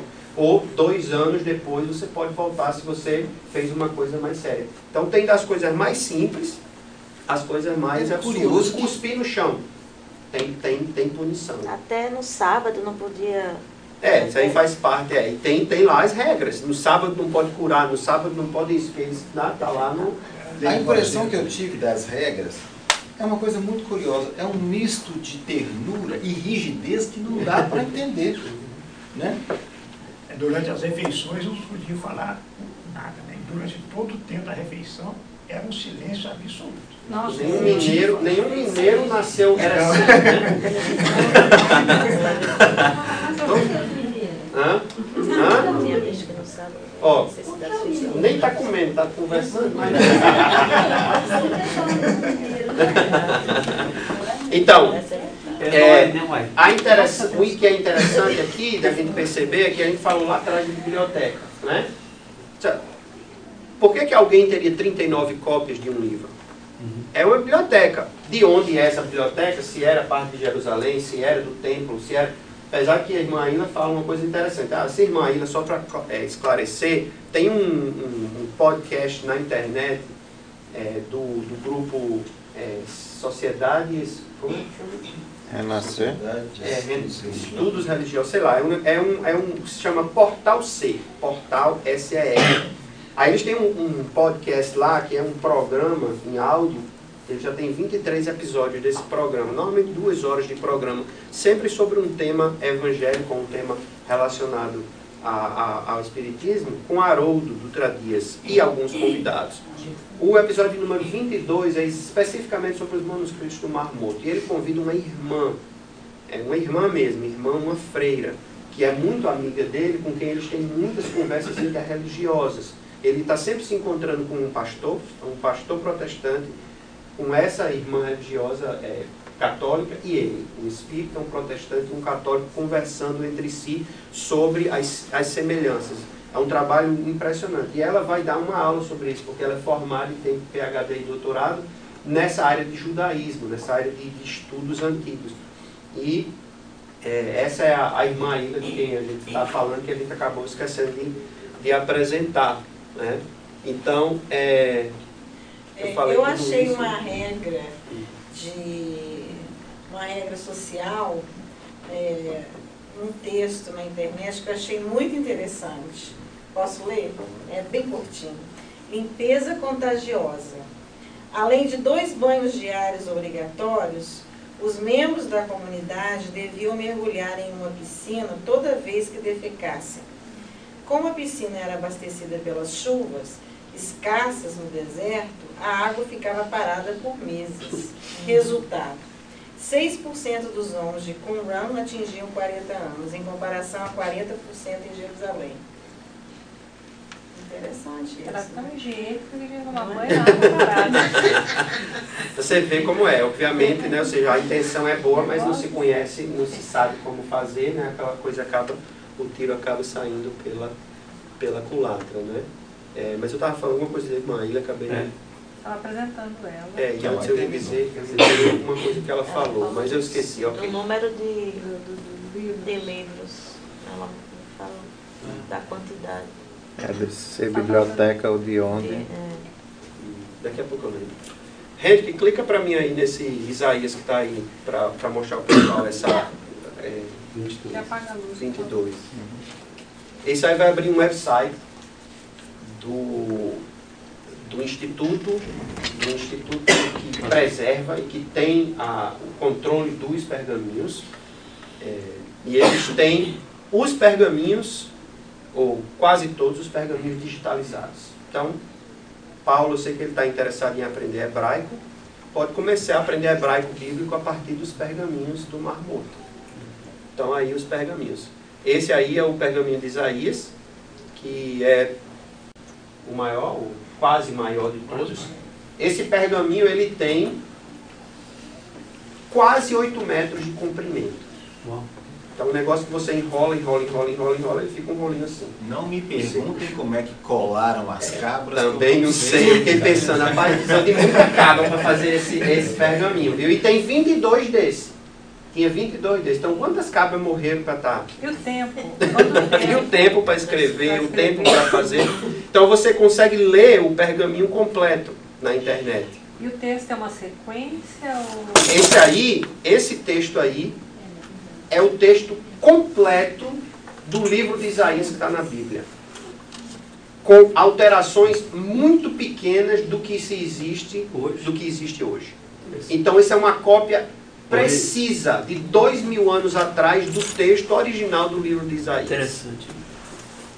Então, assim, uma das coisas que é muito importante é, que a gente saiba é que muita gente, muito tempo, falou que ah, é, pode ter tido mudança, pode ter tido alteração nos textos, pode ter sido in- in- é, alterado e tal. Nos textos do Antigo Testamento, de acordo com. Ó, dá para ver até a textura da cabra. Se você olhar ali, dá para até reconhecer a cabra, que, que foi, qual foi a cabra. Dá para ver a textura do pergaminho, né? com a tinta e tudo mais. E no, na, na visão menor, se você bota o mouse por cima, é, aparece a possibilidade de você é, de você clicar e aparece a tradução para inglês. né? Então você consegue ler o pergaminho, para quem não consegue ler hebraico como eu, né? Talvez alguém aqui consiga. Então ali ele ele está a tradução. E se comparar com o texto de, de Isaías, é quase completo. A irmã Ila, a quem eu acabei de falar, ela diz assim, existem algumas pequenas diferenças, mas a diferença é assim, é, a pessoa escreveu... é, É um dos cantos que foi registrado por Isaías, Isaías, perdão, é, o original tá ou vice-versa, me esqueci agora. Santo, santo. E a cópia que nós temos hoje, santo, santo, santo. Essa é a diferença. Então, assim, a diferença é praticamente nenhuma. A diferença de número, às vezes, uma coisa. Pode até ter sido, perdão, que a pessoa não quis gastar pergaminho, que era muito caro, né? Então, escrever três vezes santo, gastava mais pergaminho. Eu vou escrever só duas, porque pelo menos eu economizo uma palavra aqui, né? Pode ter sido isso, né? O cara era aquele que pulava na, na piscina lá Conran com um sorrisal e saía com ele inteiro, né? Não saía nada, né? Água Não, né? suja. Deixando claro que não alterou em nada a mensagem. A mensagem, ou seja, o sentido da coisa A continua essência completa. permaneceu mesmo. É, então o texto ele é completo. Obviamente vocês percebem aqui que existem partes em que o tempo destruiu. né?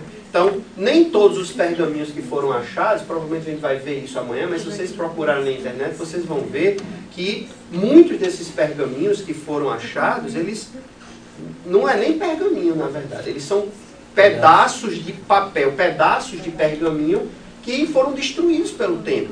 Então, os estudiosos eles tentam encontrar uma posição, tipo montando um quebra-cabeça com coisas vazias no meio. Porque não dá para montar. Alguns foram muito bem preservados, como esse aí. E como alguns outros E o detalhe também, quando começaram, a- a- a- os, pesquisadores quiseram ah, é, agilizar o processo, eles começaram a oferecer 30 moedas, não sei exatamente qual seria o valor dos dias de hoje, vamos dizer 5 dólares por cada centímetro quadrado. Então, quer dizer, os beduínos, seja lá quem for, pegavam o livro cortava. inteiro e começavam a picotar, Eles vão vender só um pedacinho, um pedacinho, pedacinho. E dificultando ainda mais o né? processo. Por isso que a coisa se arrastou 50 anos, de, de 47 a 97. Foi quando os últimos foram conseguir terminar de ser traduzidos. É um trabalho, além de ser um trabalho gigantesco, né, é, tá, tem toda essa dificuldade aí né, da- das vendas. Vamos voltar lá. Que aí tem vários exemplos, tá? É, depois a gente pode passar o site para vocês, é só buscar na internet que acha também. Os textos eram escritos em hebraico, a maioria absoluta, mas tem textos escritos em aramaico e textos escritos em grego. Pouquíssimos, mas tem textos escritos em grego também lá em alguns desses, desses Então pergaminhos, isso desses fica um pouco claro de que não era todos escritos no mesmo lugar, né? Não necessariamente, porque hebraico e aramaico são muito parecidos, apesar de serem diferentes, mas são muito parecidos. O aramaico ele é muito mais usado tradição oral. E o grego era As pessoas. é, o grego é, é, o grego da é. Então, o aramaico ele era falado, mais falado. O hebraico era usado para registrar, escrito. Então, o aramaico ele foi, ele era o que provavelmente Jesus falava, que as pessoas falavam no dia a dia, traduziam do grego, do, do hebraico para o aramaico na língua. É o English Street. Mas aí, é, pois é, mas aí alguns começaram a fazer o quê? Como eles não conheciam o hebraico, eles começaram a escrever o que eles escutavam. Como eles Aramaico. escutavam o aramaico, eles escreviam em aramaico, entendeu? Então, é por isso essa diferença. Mas a maioria absoluta é em, é em, é em hebraico mesmo. E aí tem documento da guerra, documento de Damasco, inários, poemas, textos apócrifos, é, que são aqueles textos que não entraram na Bíblia e que têm conteúdo bíblico, mas que por algum motivo lá para trás alguém decidiu que isso aqui não deve fazer parte da Bíblia, que isso aqui, então, isso aqui ele não vai entrar em discussão, porque isso é outro tema que dá mais umas 20 horas de conversa. É, o que mais? E agora a gente vai começar o nosso encerramento. E a gente vai falar sobre a importância disso. Porque assim, a gente falou da história, a gente citou vários exemplos, né? A gente está contando a história para envolver, para que as- a gente se, se interesse pelo assunto. Eu quero ler esse texto aí, porque é, esse texto é muito interessante, é, falando dessa descoberta. A gente está falando aqui agora da importância da descoberta em si. De dois beduínos terem ido nesse lugar, encontrado esses manuscritos, encontrado essas jarras com esses, essas coisas escritas lá dentro. O pesquis... Esse professor Eliezer Lipa, é, da Universidade Hebraica, foi o primeiro cara, é, professor, conhecedor, que, que viu isso, que pegou nisso. O primeiro de todos. Ele diz assim, ó. Minhas mãos tremiam à medida que eu desenrolava um deles. Eu li algumas frases. Estava escrito em um lindo hebraico bíblico. A linguagem era parecida com a dos salmos, mas o texto me era desconhecido. Olhei e olhei, e de repente tive a sensação de ser privilegiado pelo destino de ver um manuscrito hebraico que tinha sido lido pela última vez há mais de dois mil anos. Então imagine, você se deparar com uma coisa pela primeira vez de mais de dois mil anos de vida.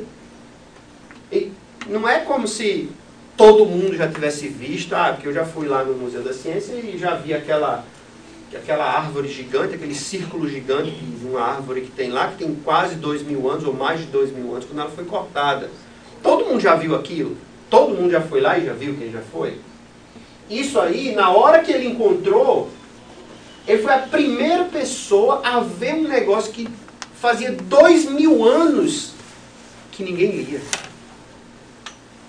Preservado, intacto quase. Então a importância dessa descoberta é mostrar que coisas se preservam. Porque muita gente duvidou no começo, que era forjado, que não era verdade, que isso, ah, isso foi, foi alguém que fez e botou lá pra gente. Mas quando dataram, como a gente já falou no começo, 200 anos antes de Cristo os mais velhos e os mais recentes 60 anos, 70 anos depois de Cristo. Dois mil anos de vida, dois mil anos guardados dentro de um, uma jarra de cerâmica fechada com betume, com um, é, petróleo, né? Piche, né? Dali do Mar Morto, daquela região que eles encontravam. Preservado. Obviamente, muitas coisas foram destruídas, nem todos, a gente viu ali quebradinho do lado. Então, a importância dessa descoberta científica é, é impressionante. E, e para a teologia é ainda mais. Né? Mas a importância da descoberta em si é algo assim que parece, aí foi conversando com o seu Ailton, né? É, falando sobre isso, e disse, será que isso realmente foi descoberto? Será que isso realmente foi o acaso? Será que essa cabra realmente entrou ali por acaso para ser descoberta? Né? Exatamente nessa época de fim de guerra, nesse começo de transformação que o mundo passou depois da Segunda Guerra, porque é uma transformação gigantesca do que acontecia antes da guerra, do que aconteceu depois da guerra. A irmã Ilha diz assim, é, essa descoberta, ou seja, na hora que se descobriu isso, que a igreja, né, que nós da igreja, né, de uma maneira geral, que já fomos da igreja no passado, em vidas anteriores, nós da igreja sempre achamos que teríamos o domínio sobre todos os textos, que ninguém jamais teria acesso a texto nenhum. A igreja, de repente, não tem mais, não tem mais domínio sobre o texto o texto foi achado e ela não, ela não pode comprar. Porque é de outra pessoa, é de um pesquisador. Então a igreja, a partir desse momento, se sente, entre aspas, ameaçada. Porque ela diz, ok, agora vai ter um monte de texto aí fora que eu tenho que saber se realmente bate com o que eu tenho. Então o que é que eu vou fazer? Luiz, é, não sei, sua mãe com certeza, você não sei, mas manhã fala isso, minha avó falava isso, todo mundo sabe disso, 50 anos atrás, 60 anos atrás, se rezava a missa em quê? De costas, mais antigamente. Ou seja, ninguém podia ter acesso aos textos. Se eu não conhecesse latim, não entendia nada. Quando é que começa essa mudança? Gutenberg. Não, quando é que começa essa mudança na, na, na, no vernáculo, da tradução das coisas mais. Agora, por tempo. É, Papa. Lá, a, Concílio Vaticano II, 1962. É, Paulo VI. Quando, quando a igreja começa a abrir os textos, começa a traduzir para todo canto. É, não é muita coincidência, todos os pergaminhos foram encontrados até 58. Quatro anos depois, está liberado para todo mundo ver. Então, assim, é, isso é uma, essa descoberta ela, ela, ela abala tudo isso e, e, e, abre esse campo gigantesco de pesquisa, esse campo gigantesco de conhecimento mais profundo. Então, essa descoberta ela é, ela é impressionantemente importante. Mas esse, esse, texto de Isaías que você falou que está igualzinho na Bíblia, mas aí já estava esse texto. Já estava, mas só que ela não sabia. De repente vai que tinha o texto era diferente, e aí o que, é que ia acontecer? Aí eu ia, onde, de onde é que eu vim buscar esse texto que eu traduzi, que está tudo diferente do texto original? Será quem foi que mudou, quem foi que acrescentou, quem foi que tirou, quem foi que. E aí você começa a perder o poder, porque você não conhece, você não sabe. Interessante nós vimos aí que tinha muitas coisas em grego. Uhum. É, algumas né? coisas. E como nós podemos dizer que, que a maioria da, da uma grande uh, parte da Bíblia, os, os originais vieram pela. Estão em grego. Estão em grego. A, Haroldo Dutra Dias acabou de traduzir o Novo Testamento para o português diretamente do grego. Não existe, não existe, não existe, o Novo Testamento não existe nada em, uhum. em, outra, em outra língua, só em grego. Né? Uhum é, a importância dos pergaminhos em si, ou seja, do material, é ver o que é que, que as pessoas faziam isso, que realmente é uma, é uma coisa real. Não é uma coisa de história, não é uma coisa que eu escutei a carochinha contar, né, que eu escutei o padre falar, que eu escutei o, o, pastor, o, o, o, palestrante espírita falar. Não, eram coisas reais, as pessoas se sentavam para ler, estudar. Né? É, a própria tradução judaico-cristã, ela é, por alguns, desconsiderada. Né? Eles pensam que não, isso aí não passa de uma invenção. Uma invenção. Alguém fez isso aí no século III ou coisa parecida e pronto. Porque não, não existia registro disso, não existia nada E Só- de repente se encontra os pergaminhos. É porque nesse caso o carbono 14 ele é muito preciso nesse, Não tem nem como, como discutir. Porque, Esse- ah, só para ter uma ideia, carbono 14 é o quê? Todo ele- todos, nós, todos nós temos elemento carbono. Né? Mas o carbono 14, ele tem uma, em termos de vida atômica, ele vai se, se acabando por um determinado período, assim como todos os elementos químicos. E o carbono capo- 14, como é coisa orgânica, se você detecta nele o, o- o- a quantidade desse carbono no material que está sendo usado, dá para se precisar praticamente de questões de anos. Quanto, quanto, Quanto tempo, ele- ele, quanto tempo é. ele levou para O perder processo aquilo? de deteriorização é muito, muito exato. Esses pergaminhos aqui que vocês estão vendo aqui, eles são os dois pergaminhos de cobre que foram achados. Eles estavam num estado tão ruim, porque eles estavam assim, né? Abertos, assim, sem estarem protegidos ao tempo, que eles não conseguiam abrir o pergaminho. Eles começaram a fazer, começava a quebrar. Então, eles tiveram que esperar vários anos para conseguir desenvolver uma técnica para poder conseguir fazer isso. Então, eles cortaram o pergaminho, foram cortando tiras para depois ir montando. E aí tem fotos dele já limpo, já tudo. Eles E esse- cortaram em 23 pedaços. É, tem várias faixas e aí eles abrem, aí tem tudo escrito. Esse pergaminho aí é o mais esquisito de todos.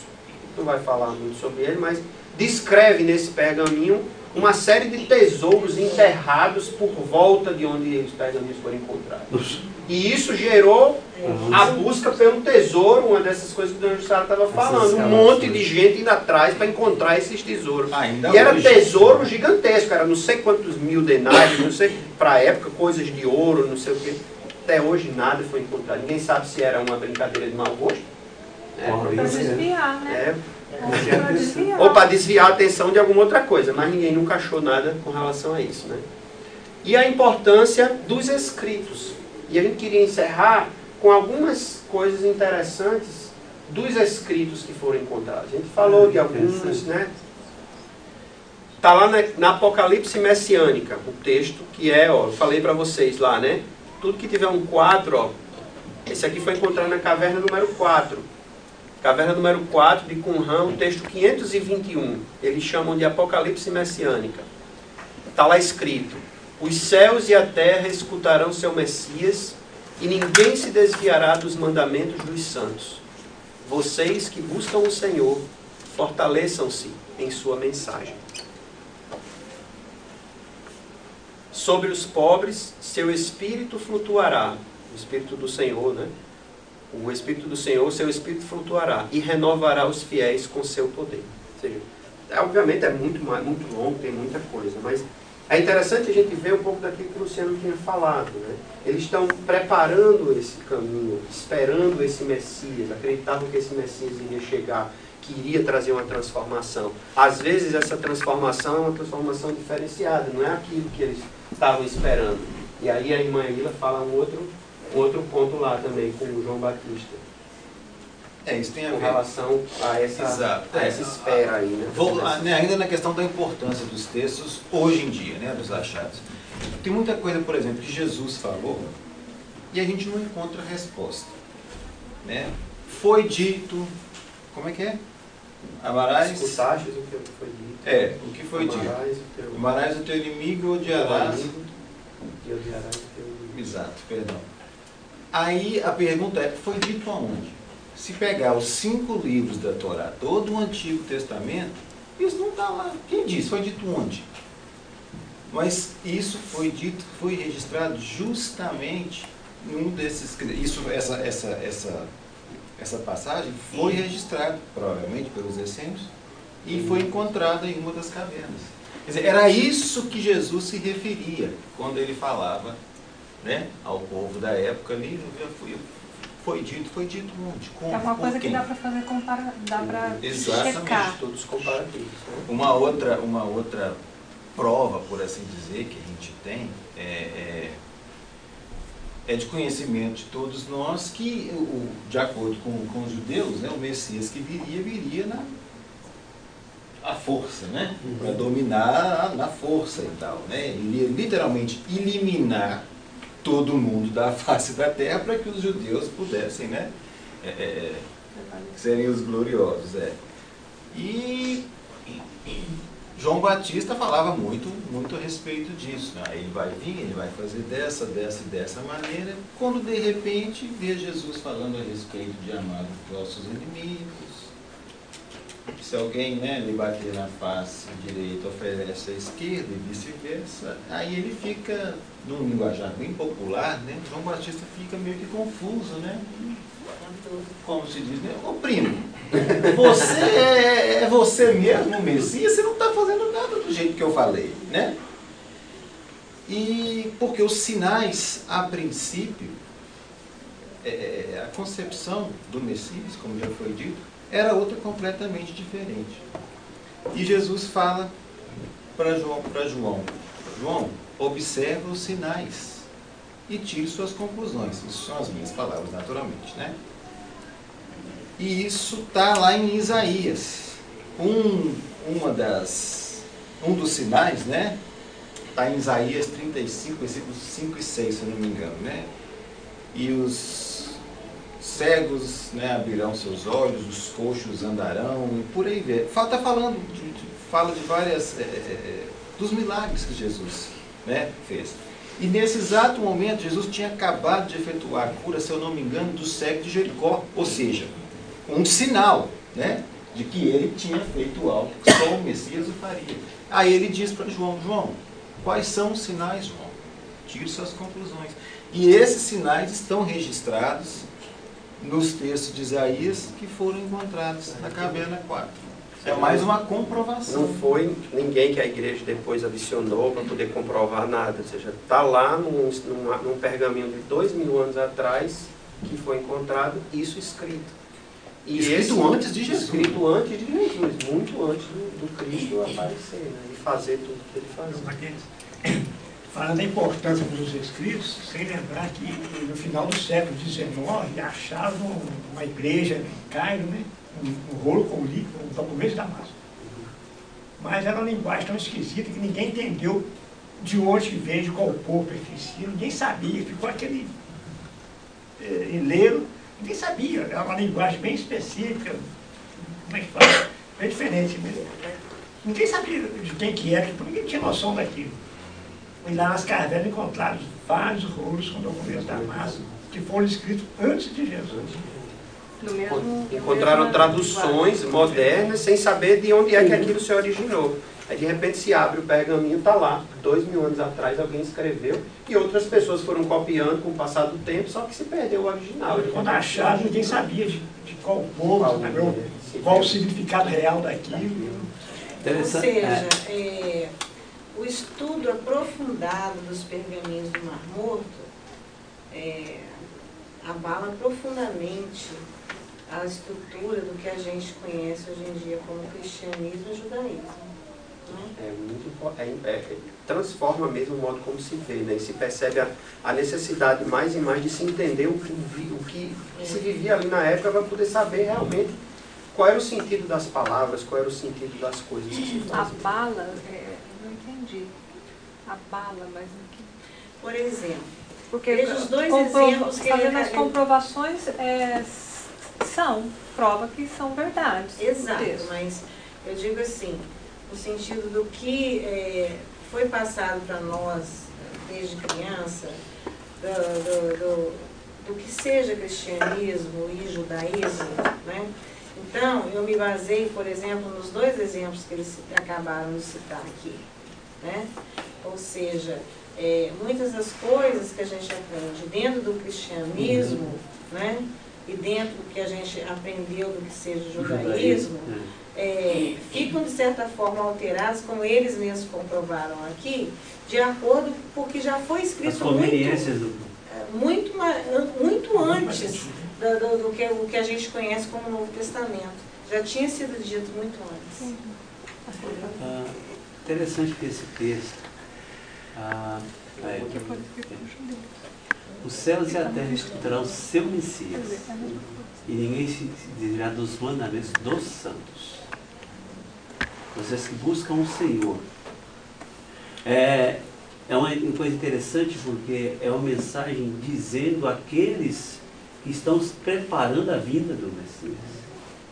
Vocês que buscam o Senhor, fortaleçam-se em sua mensagem.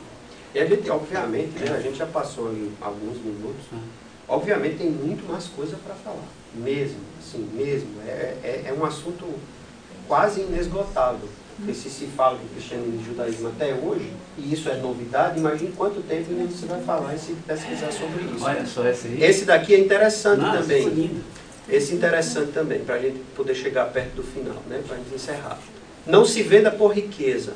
É melhor para você ser escravo em espírito e servir seu mestre gratuitamente e não vender sua própria glória por preço algum. Muito É um ferrado. Isso aqui é um escrito sapiencial número Ué? 2, também na- achado na caverna número isso, 4, eles estão ferrados. é, texto 416. Quando ou ele seja, escreve a mulher também. não, ven, não se venda por riqueza. É uma, uma sugestão lá, né? E aí depois ele tem um outro texto lá nesse mesmo escrito assim, e também não trate com desprezo o corpo de sua esposa. O Luciano falou, a gente falou que eles não tinham mulheres e tal. Mas, a- mas a, eles não tinham dentro deles. Mas os outros que querem ter, não tem problema.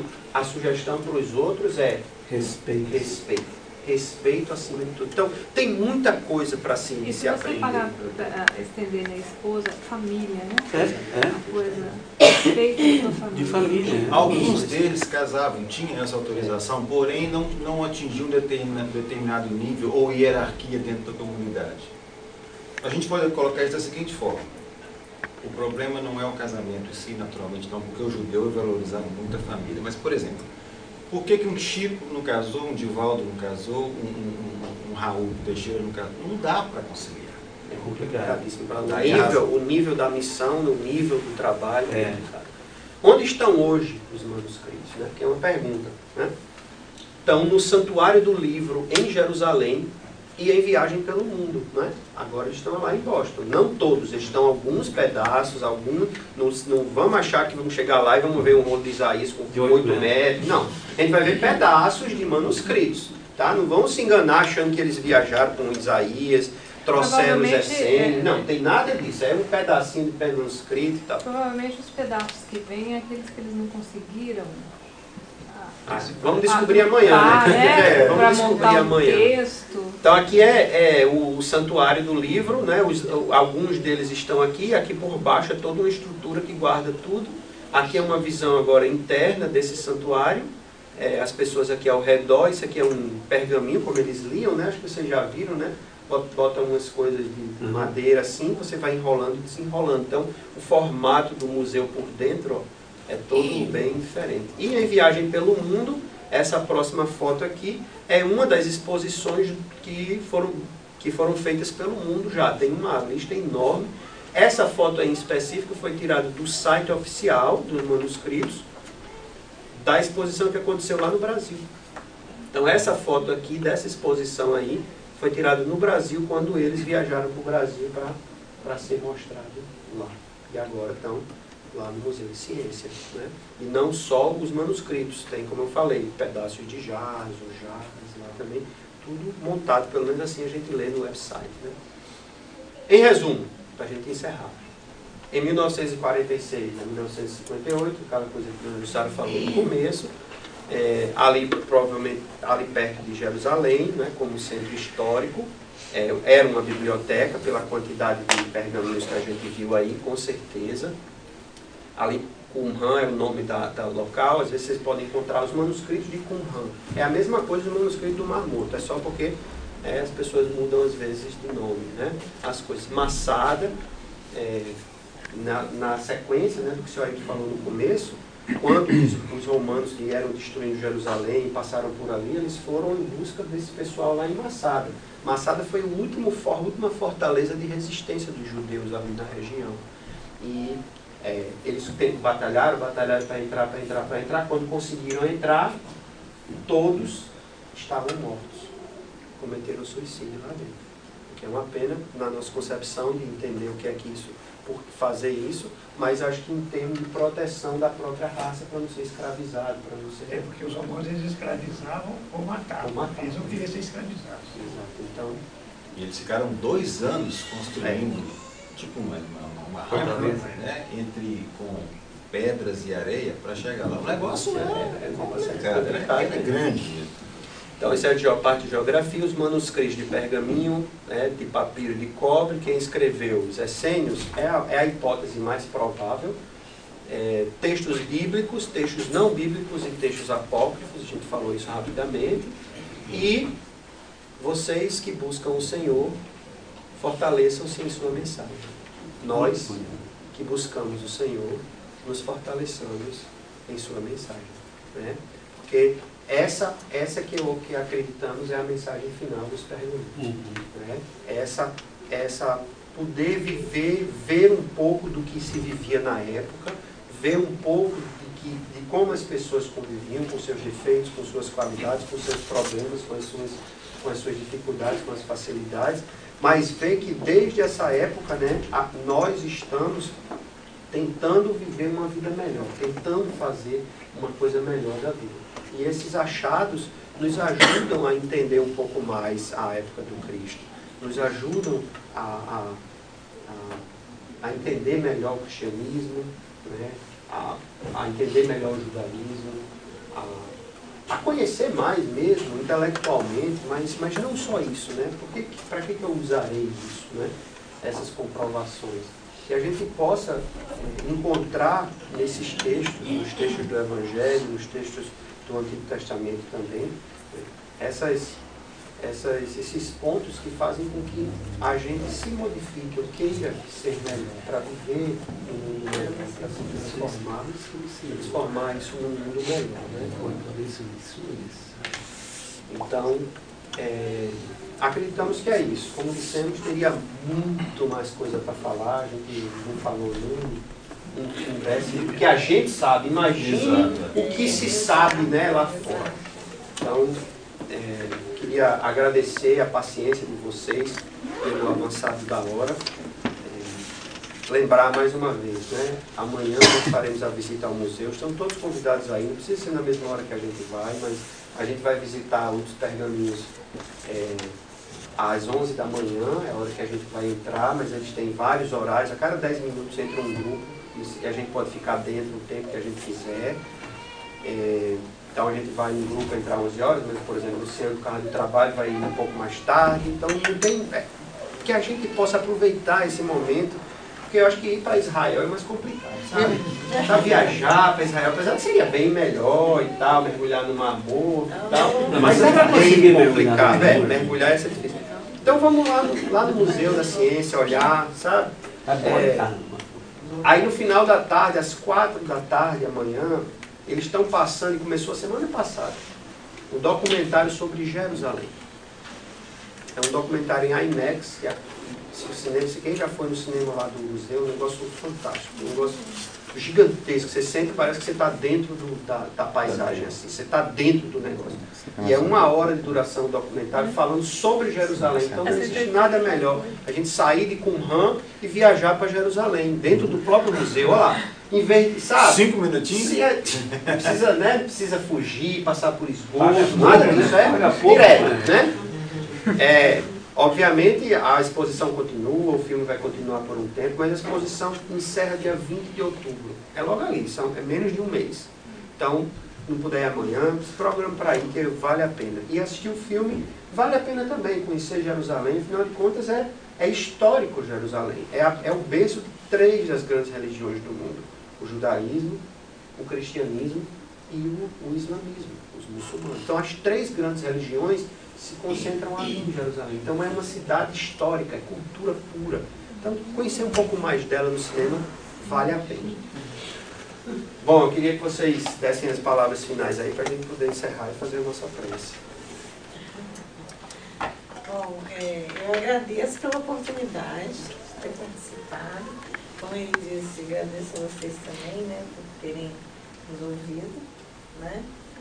E é, eu não sei se vocês se sentem como eu, mas eu gostei muito de fazer essa pesquisa sobre os pergaminhos do Mar Morto, porque eu sinto que me enriqueceu um pouquinho mais, né? inclusive para que nos próximos estudos que eu faça dentro da doutrina espírita, é, eu tenha mais embasamento, entendeu? Do que é, do, como era aquela época, entendeu? Como era a, a área onde Jesus pisou, entendeu? E isso é, de alegria, eu gosto, eu gosto de aprender, né? E eu gostaria de dizer o seguinte, se, se vocês tiverem a oportunidade de participar, não só amanhã, a visita ao museu, mas principalmente as duas palestras que estão aí, né, que vão acontecer, não perca essa oportunidade, porque é uma experiência única de participar, entendeu? Porque nós somos brasileiros e nosso país está lá tão distante, né? De, de conhecimentos tão lindos, entendeu? É lógico que de vez em quando a gente tem essa oportunidade, como o Museu de Israel levou lá os pergaminhos, né? Mas, por exemplo, participar dessas, dessas palestras, entendeu?